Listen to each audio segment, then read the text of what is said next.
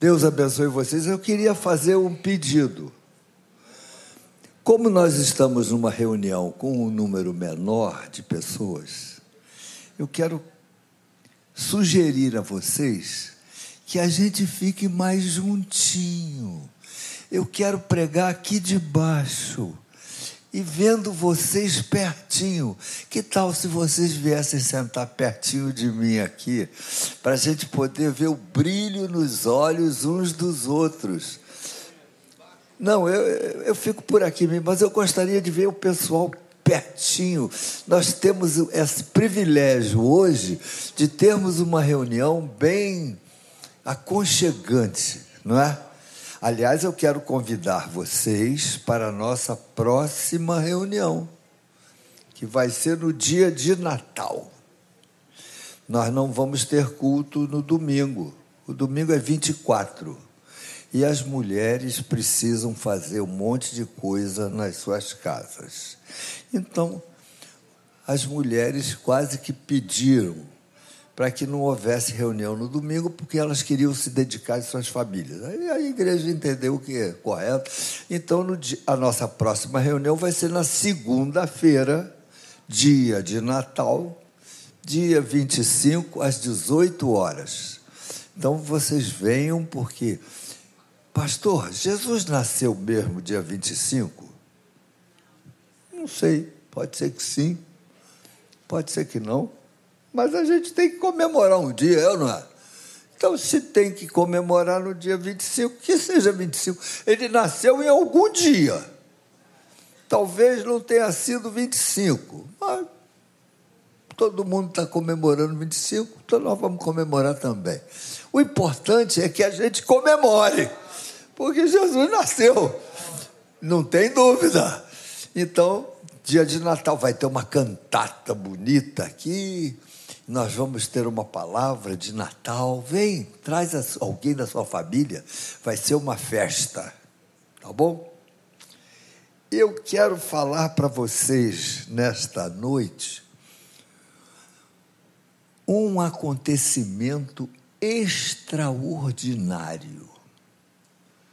O primeiro milagre realizado pelas mãos dos discípulos da igreja, a igreja.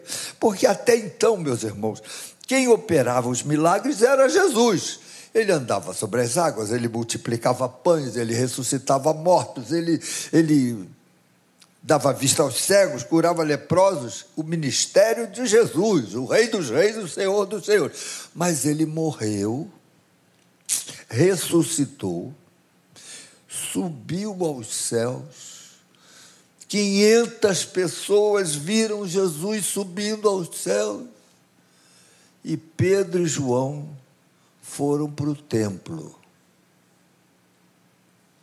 Jesus já não estava presente com eles. Mas Pedro e João, então, deixa eu contar para vocês. Pedro e João, então, subiam ao templo para orar. E era levado um homem coxo de nascença. Eu não sei se vocês sabem o que é um coxo de nascença. É alguém que teve um problema no, na, na perna, não tem movimento, a perna atrofia, fica fininha, ele não, não tem força para andar. Se fosse hoje, ele estaria numa cadeira de rodas. Mas naquela época, irmãos, nem cadeira de roda tinha.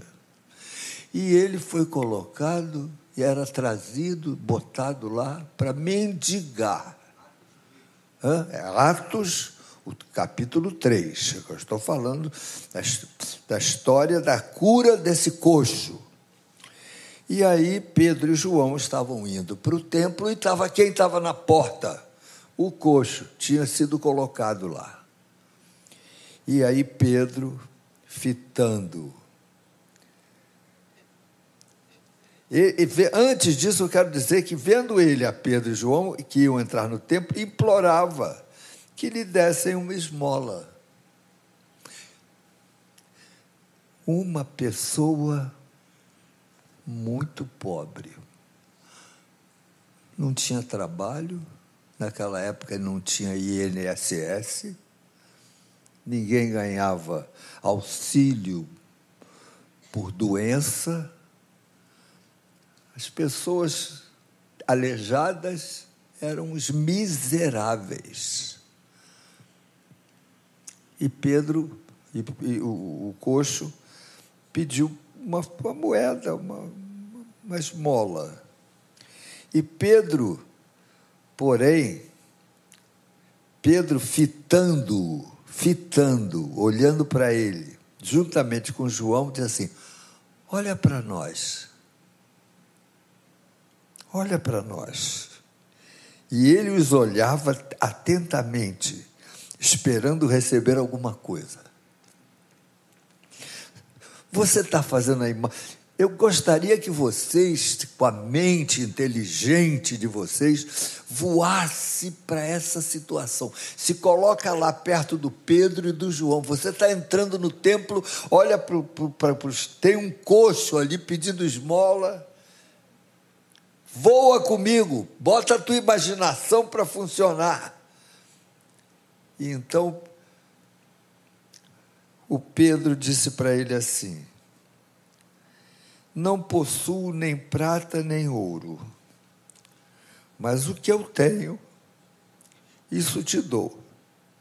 Em nome de Jesus Cristo, o Nazareno, anda. Irmãos, que coisa extraordinária que Pedro fez.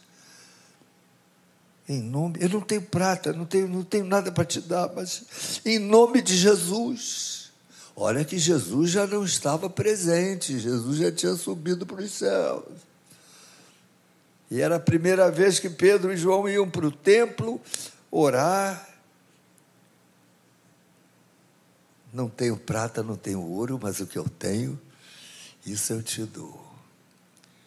Em nome de Jesus, levanta e anda. Irmãos, ou a gente crê que Jesus é o mesmo hoje, ou a gente está perdendo o nosso tempo. Ou você crê que Jesus é poderoso para realizar coisas impossíveis ou então, cá entre nós, o que, que nós estamos fazendo aqui? Só há sentido nessa reunião, porque o nosso Deus ainda é o mesmo, Jesus Cristo ainda é o mesmo, Ele transforma vidas, Ele tira a pessoa da, da, da depressão, Ele cura a gente. Pastor, mas eu tenho visto muita gente morrendo, inclusive aqui na igreja, de vez em quando morre um aí, a gente tem que ir no enterro pastores costumam ir ao funeral. É verdade, Jesus não cura sempre. Jesus cura quando é para curar. De vez em quando a gente morre. Mas isso não significa que ele não cura. Você tem que esperar sempre o melhor de Deus. Senão, meu filho, você, entra, você vai entrar numa espiral de, de, de depressão. Ah, ele cura, mas não vai curar a minha, a minha ele não vai curar. Isso aí é o, isso aí é o que o inimigo quer colocar no coração da gente. Tira esse, sente, esse pensamento negativo e se apega com as promessas de Deus. Isso é treinamento, gente. A gente precisa treinar isso. Mas o que eu queria falar nessa, nessa noite não é bem a cura do, do, do coxo de nascença. Eu quero analisar a vida desse homem que estava colocado na porta do templo, era levado. Algumas pessoas o levavam, deixavam lá, depois eu buscar. Eu fico pensando como é que ele ia no banheiro. Já pensaram? Que vida mais triste. Como é que faz para ir no banheiro? Provavelmente era uma pessoa meio suja, né? meio, aquele cheirinho de quem não toma banho. E mesmo assim, Pedro olhou para ele e teve misericórdia dele. Mas o que eu queria falar nessa noite não é bem isso. É que aquele homem estava acostumado a ficar ali na porta do templo por muito tempo. Não era a primeira vez que ele estava lá, ele já estava, já ia, sei lá quanto tempo. Ele deve ter ouvido falar de Jesus. Jesus foi ao templo muitas vezes provavelmente passou por ali. E o, o coxo continuava ali, continuava ali, não houve nada, não houve milagre. Teve uma hora que o céu começou a ficar escuro, como se trevas tivessem vindo para aquela cidade. Houve trevas e aí o, o coxo deve ter perguntado: o que está vendo aí? Está tudo escuro, está escurecendo. E alguém pode ter dito para ele: você não sabe não? Jesus está morrendo lá no Calvário. Entre dois ladrões. Ele está morrendo. E até o próprio até a própria natureza está revoltada. Houve trevas porque Jesus morreu. E aquele coxo podia perguntar assim: agora que eu não fico mais curado de jeito nenhum. Ele estava aqui, passou por aqui, eu não fui curado. Agora ele morre. E depois de alguns dias, para ser mais exato, 40 dias, 40 dias, Jesus subiu aos céus, lá do Jardim das Oliveiras, do Monte das Oliveiras, ele subiu aos céus. E vocês querem saber? A porta formosa do templo, quem fica na porta formosa e olha para cima, vê o Monte das Oliveiras, uma distância assim de uns 250, 300 metros. Eu sei porque eu já estive no Monte das Oliveiras, eu vi a porta formosa onde esse coxo estava pedindo esmola, é, é tudo ali. Então eu imagino Jesus subindo aos céus e o coxo dizendo assim: lá vai minha esperança. Agora que eu não vou ficar curado mais mesmo, ele está indo embora. Pastor, Aonde o senhor quer chegar? Eu quero dizer para vocês nessa noite, meus irmãos, que você nunca pode pensar assim: Deus se esqueceu de mim. Nunca, minha filha, pense assim: Deus não se importa comigo. Quem sou eu? eu, eu por que, que Deus vai se importar comigo? Criou o universo. Quem sou eu para Ele responder minha oração? Minha irmã, nunca pense que Deus se esqueceu de você. Chegou a hora do, do coxo. Pedro passou. Olha para mim, em nome de Jesus. Ah, o milagre aconteceu. Chegou o dia da vitória dele. E ele, a Bíblia diz, meus irmãos, que ele se levantou de um salto. Olha só, tomando-o pela mão direita, levantou, imediatamente os seus pés e tornozelos se firmaram, e de um salto, aquela, aquela perna eh, atrofiada ganhou, ganhou força muscular, e ele se pôs de um salto. Que milagre maravilhoso! Esse princípio eu quero colocar no meu coração e eu quero fazer disso uma espécie de treinamento para minha alma. Eu não vou me esquecer. Eu não posso, eu não posso pensar assim, Deus se esqueceu de mim. Deus não se esqueceu de você. Olha para quem está do teu lado com muito respeito e diz assim, meu irmão ou minha irmã, Deus não se esquece de você. Deus não se esquece de você. Ah, pastor, eu já estou orando há tanto tempo pela minha, minha, meu, meu milagre, mas não chegou nada. Senhor está dizendo que Deus não se esquece de mim? De mim se esqueceu.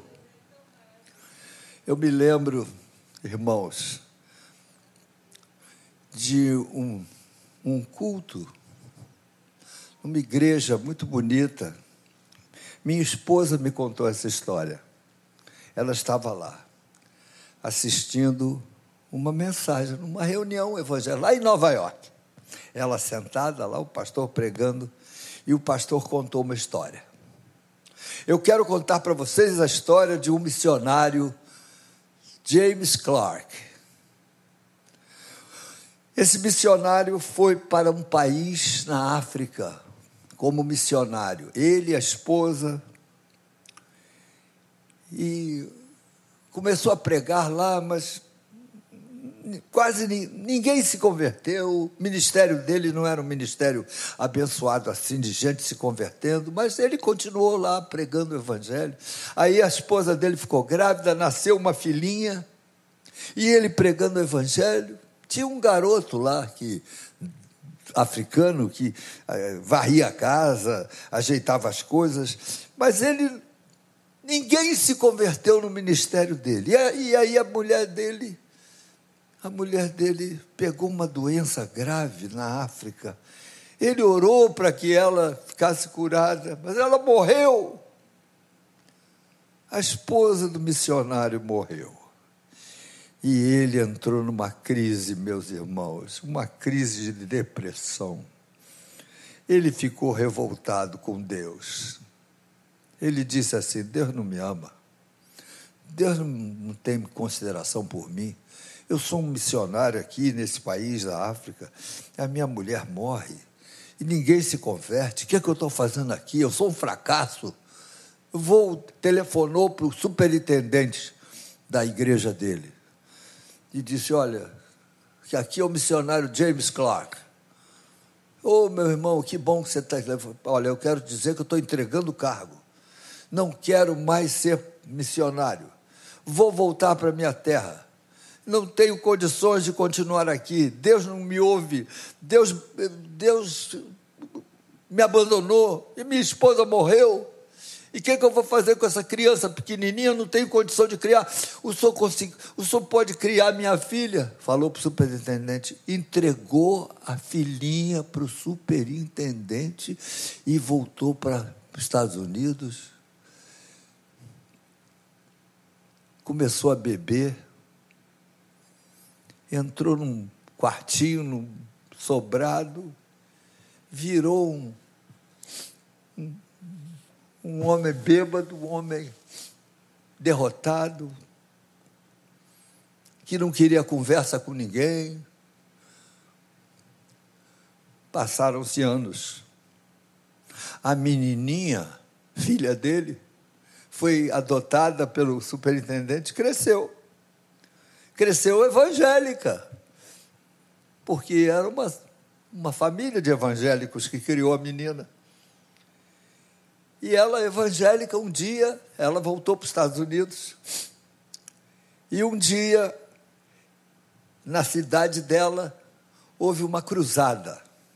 Um pastor africano, abençoado, cheio do Espírito Santo, que tem tido um ministério lindo na África, porque ele abriu igrejas, abriu seminários, abriu escolas. Tem, o ministério desse pastor é de centenas e centenas e centenas de pessoas.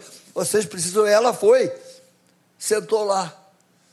E esse pastor africano começou a pregar e a falar e contar o testemunho dele. Meus irmãos, eu sou africano, Deus tem me abençoado, Deus tem abençoado o meu ministério. Graças a Deus, milhares de pessoas têm tido um encontro com Jesus através do meu ministério. Mas eu quero dizer que eu sou fruto de um missionário americano que há muitos anos atrás esteve na minha terra. Eu trabalhava para ele, eu era menino. Eu cuidava de arrumar a casa, de varrer a casa. E a mensagem daquele pastor encheu meu coração, me transformou, eu me converti através do, do pastor James Clark. e a menina sentava lá, meu pai, ele está falando do meu pai. E aí ele contando que ele era fruto do ministério daquele missionário, que achava que não tinha feito nada por Jesus, cujo ministério era um fracasso, mas ele tinha ganhado uma almazinha, um menino que cresceu, que se transformou um pastor, um pastor ungido, um pastor que abençoou milhares de pessoas. A filha do, do Clark, sentadinha lá, disse: Meu Deus, eu tenho que fazer esse pastor conhecer o meu pai, falar com o meu pai. Eu tenho que. Terminou a reunião, ela foi lá, falou: Pastor, eu sou filha de James Clark. E aí ele abraçou ela, minha filha, eu vi você pequenininha. Eu peguei você no colo. Pastor, o senhor precisa falar com o papai. O papai abandonou a fé. O papai é um, é um derrotado, bêbado, não sai do quarto, vive lá na penumbra, não recebe ninguém. O James Clark está assim, eu quero vê-lo. E a menina levou o missionário para conhecer o pastor, ex-pastor, James Clark. Bateram na porta, ele abriu, cara barbado, meio largadão. Tantos anos já haviam se passado. E aí a menina falou: Papai, eu quero lhe apresentar esse pastor. Lembra dele? Ele era um menino na nossa casa. E aí o pastor começou a falar: Olha, pai, eu tenho, Deus tem me abençoado. Eu, eu, tenho aberto igrejas, eu tenho pregado o evangelho, as pessoas têm se convertido, são centenas e centenas e centenas. Meu ministério são suas netas espirituais. o James Clark ficou espantadíssimo olhando o testemunho daquele homem, quebrantou o coração dele, e ele teve um momento de de, de, de, reencontro com Deus, a, a, a, esperança, a alegria voltou ao coração do James Clark. Ele saiu daquela vida, deixou de, parou de beber, eh, voltou a ser gente e, e procurou a filha, restabeleceu o contato com outras pessoas. Em suma, era novo homem. Deus não se esqueceu de você. Você pode pensar que Deus tenha se esquecido, mas Deus não se esqueceu de você. Deus tem uma. Eu não sei como.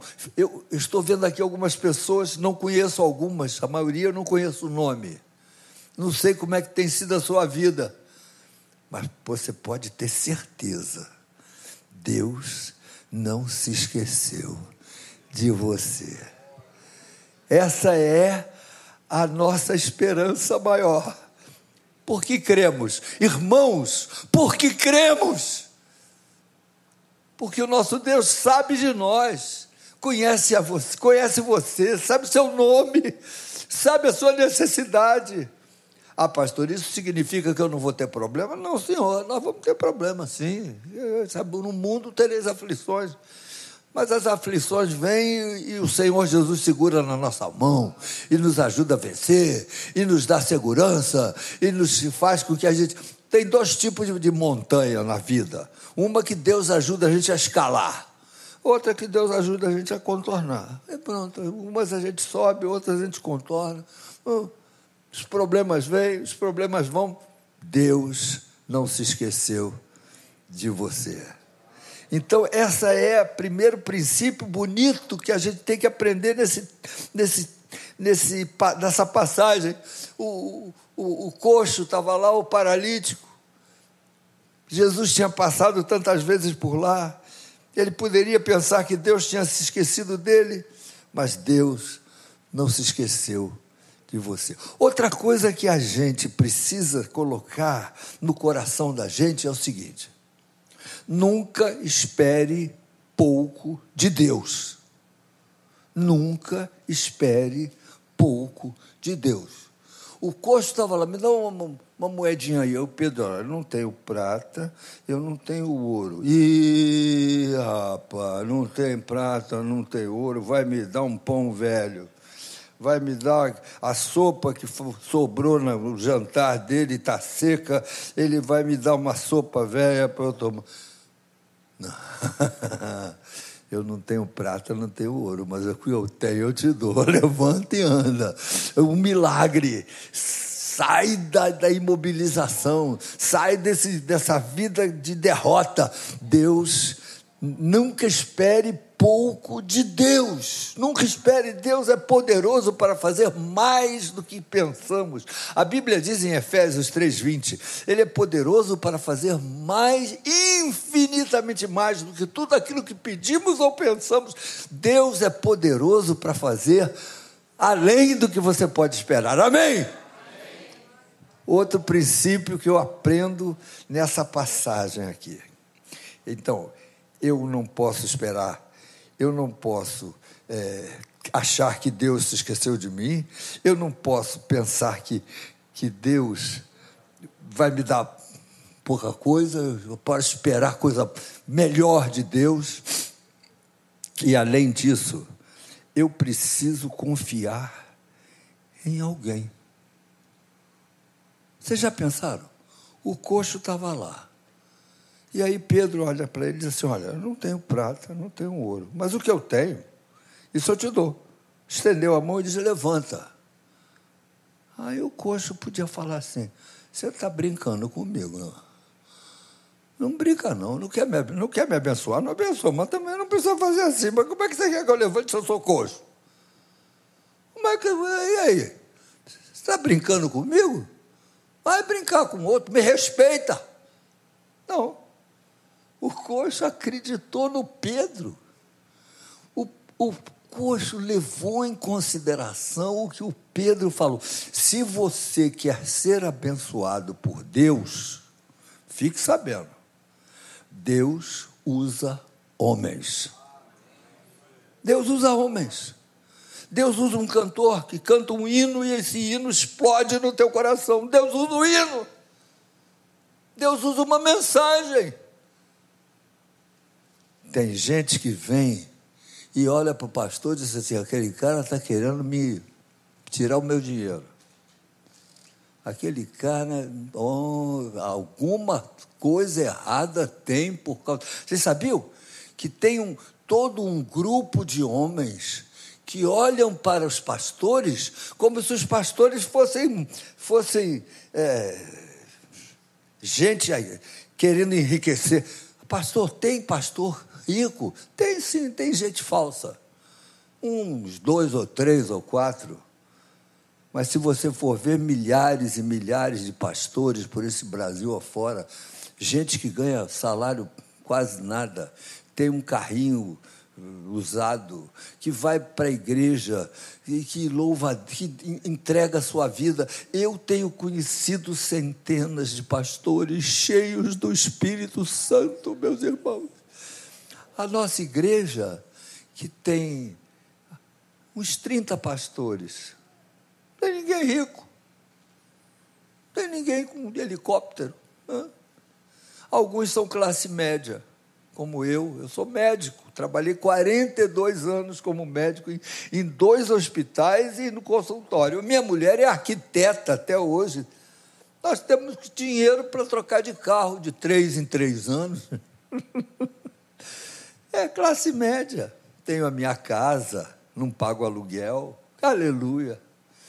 Mas tem pastores na nossa igreja que vivem de um salário que a igreja pode dar a eles, um salário que eles, eles se vestem, eles comem, eles compram presente para ela no dia do aniversário dela e estão felicíssimos. Não estão querendo enriquecer, não estão querendo ganhar dinheiro.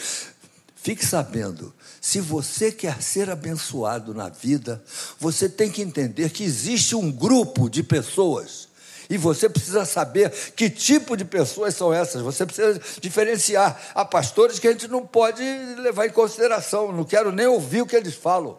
Verdade. Gente que fica pedindo dinheiro aí pela televisão, tá, tá, tá, cai fora. Mas existem outros que são altamente espirituais. Gente de oração. Gente que a gente precisa admirar gente que a gente precisa orar por eles para que eles continuem a ser abençoados. Você precisa crer em alguém para que Deus o abençoe. Por exemplo, você está aqui agora, ou você acredita no que eu estou falando, ou você está perdendo o seu tempo. Ou você crê que o pastor Paulo é um sujeito sincero, e o filho dele, pastor também, eu tenho, quero confessar para vocês que eu tenho andado orgulhoso do meu filho. Meu filho, eu não esperava muito dele, não. No passado. Ele era da pá virada. Aí começou a namorar uma outra menina da pá virada também, as dos dois. Mas não é que ela se converteu? Ela se converteu, caramba. E aí ela queria estudar a Bíblia. E ele era o namorado dela, foi estudar a Bíblia com ela, e quem estuda a Bíblia se converte. Os dois se converteram. E eu comecei a acompanhar a vida deles e vi que eles eram um casalzinho sincero. Eu comecei a ter orgulho daquele casal, Paulo e Juliana. E eles, durante o tempo, foram se preparando, estudando, amadurecendo, fez seminário, buscando experiências com Deus, sincero, e eu comecei a acreditar nele. Apesar de, depois de muito tempo, conseguir, conseguiu ganhar minha confiança. e aí, há pouco tempo atrás, foi ordenado pastor, e eu e minha esposa somos muito orgulhosos de saber que que existe não só o meu filho, mas um grupo de pastores jovens pipocando aqui na nossa igreja, gente de padrão, gente, de, gente ungida, gente sincera, gente inteligente. Eu cito o Patrick e a Ana Paula, um casalzinho cheio do Espírito Santo, o pastor Fabiano que está vindo aí a partir de mês que vem, vai ser um dos pastores aqui da igreja, junto com Paulo Júnior, e a Raquel Alexandrina, uma menina cheia do Espírito Santo. Você precisa crer em alguém se você quer ser abençoado, porque Deus usa homens. E o que o inimigo quer fazer na sua vida é botar caraminhola no teu coração para dizer assim: não acredite em nada do que ele está falando. Essa turma está querendo te enganar. O cuidado que eles vão arrancar teu dinheiro. E aí você já fica com o coração quebrado contra, e o teu coração se fecha, e você não ouve a palavra, e você não recebe as bênçãos, porque você está envenenado. Então, se você quer ser abençoado por Deus, esteja disposto a crer em alguém que não está interessado no seu dinheiro, não está querendo saber de te passar a perna, está querendo que você seja abençoado. O Pedro não estava querendo uh, passar a perna no, no coxo, o Pedro estava querendo abençoar o, o, o paralítico. Eu não tenho prata, meu filho, não tenho ouro, mas o que eu tenho, eu te dou. Levanta e o paralítico estendeu a mão e acreditou no Pedro. acreditou que aquele homem estava sendo sincero e verdadeiro. E quando ele levanta a mão e segura na mão do Pedro, ele se levanta, o milagre acontece, ele se levantou de um salto. Quer ser abençoado? Primeiro, nunca pense que Deus esqueceu de você. Segundo, não espere pouco de Deus. Deus vai abençoar você de uma maneira maior do que você pensa. Terceira coisa, esteja disposto a crer em alguém. E não é qualquer um que a gente crê, não. Tem alguns líderes religiosos aí perigosos, eu sei Tem coisa, tem gente falsa, tem gente falsa. Mas tem gente sincera. Tem gente honesta. Tem gente de Deus. Aproxime-se dos bons. Existe dinheiro falso, mas existe dinheiro verdadeiro. Eu não quero falso, eu quero verdadeiro. Então você vai rejeitar todo o dinheiro porque tem dinheiro falso? Não, eu não quero falso, mas o verdadeiro eu quero. Então, esteja disposto a crer em alguém. Amém? Para terminar, meus irmãos, outra coisa que você precisa colocar no seu coração, que a gente aprende aqui nessa passagem. O Pedro estende a mão para ele e, tomando-o pela mão direita, o levantou, e imediatamente os seus pés e tornozelos se firmaram, e de um salto se pôs em pé, e passou a andar e entrou com eles no templo. Então, presta atenção. Deus não se esqueceu de você. Deus que, que eu falei de segunda coisa? Deus não se esqueceu de você. E aí a outra coisa. O que, que foi? Deus não espere pouco de Deus. Esteja disposto a crer em alguém. E para terminar, dê um passo de fé. O, o, o, coxo estendeu a mão e deu um passo de fé. Ele ele deu o primeiro. Aí Deus fez ele se levantar. Mas ele. A gente tem que dar um passo de fé na vida se a gente quer ser abençoado com Deus. E o passo de fé, pastor, o que é um passo de fé? É difícil definir. Um passo de fé não se define. É igual tangerina. Eu chupo e te pergunto qual é o gosto dessa tangerina que eu estou chupando? Não sei, pastor, eu tenho que chupar também. Então é isso, passo de fé é isso. Quando você dá o passo de fé, você sabe o que é um passo de fé. Só sabe o gosto da tangerina quem chupa.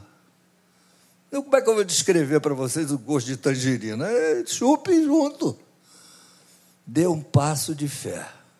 O que é dar um passo de fé?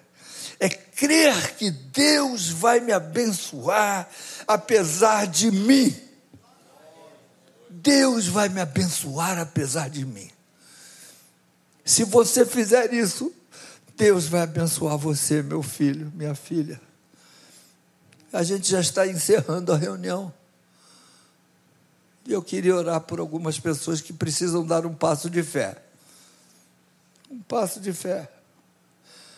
Um passo de fé para uma cura que eu preciso ter, uma cura um passo de fé para que Deus me dê um, uma melhor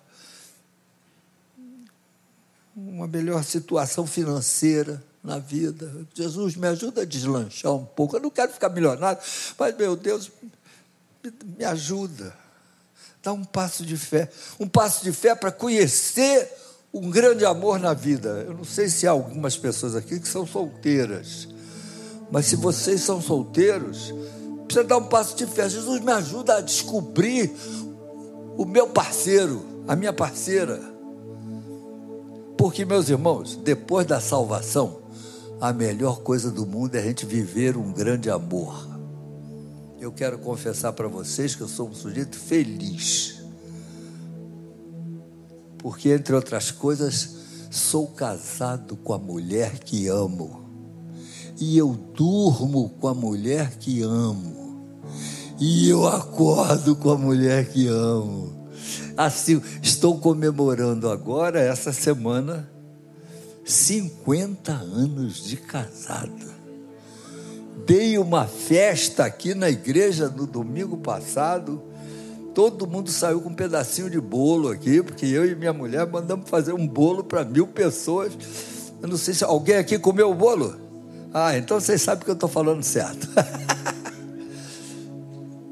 Então, passo de fé é algo que a gente crê que Deus vai fazer.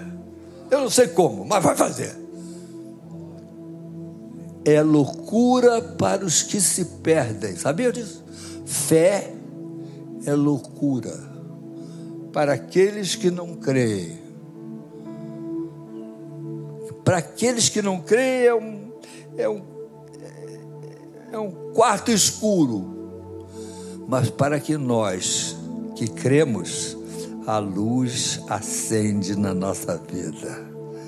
A luz vai acender na sua vida, meu filho. Vamos nos colocar de pé. De uma maneira muito simples, singela, eu quero orar por você, para que você se apegue a esses princípios do capítulo 3 de Atos dos Apóstolos. Em primeiro lugar, Deus não se esqueceu de mim. Em segundo lugar, o que foi? É? Vamos ver se vocês estão prestando atenção. Deus não se esqueceu de mim. Segundo passo, não espere pouco de Deus. Deus tem sempre muito mais para te dar. E terceiro ponto, Hã? esteja disposto a crer em alguém. Por isso que uma igreja séria é importante para nós. Porque pastores íntegros, pastores verdadeiros, pastores que não querem os bens das ovelhas, eles querem o bem das ovelhas, mas não os bens. Entenderam? Por isso que uma igreja é importante a gente não ficar ouvindo gente que a gente não, não conhece. Eu quero conhecer o meu pastor que fala para mim das coisas de Deus. Quem é ele? Há quanto tempo ele está casado? Com quantas mulheres já se casou? Está no primeiro casamento ou já trocou de mulher várias vezes? Quem é esse meu pastor? Como é que é o nível de vida dele? Onde ele mora? Os pastores da Maranata não têm o que esconder, meus irmãos. São homens íntegros. Eu seria ovelha de qualquer um deles. Qualquer um deles me abençoaria. Então, esteja disposto a crer em alguém. E em último lugar, dê um passo, dê um passo de fé. Pastor, esse pastor é o mais difícil da gente fazer, não é? Não? É. O passo de fé, o passo de fé, você precisa dar um pulo no escuro, sei lá. O passo de fé, quando o Espírito Santo te ajuda, o passo de fé não depende só de você, o passo de fé é toque de Deus, é o Espírito Santo que toca. O passo de fé vem do Espírito Santo. Eu quero orar por algumas pessoas nessa noite. Última reunião do ano. Você veio aqui para sair daqui abençoado por Deus. Quero chamar o pastor Paulo Júnior para ficar aqui do meu lado. Se você quer que os pastores orem por você, sai do seu lugar, chega aqui pertinho.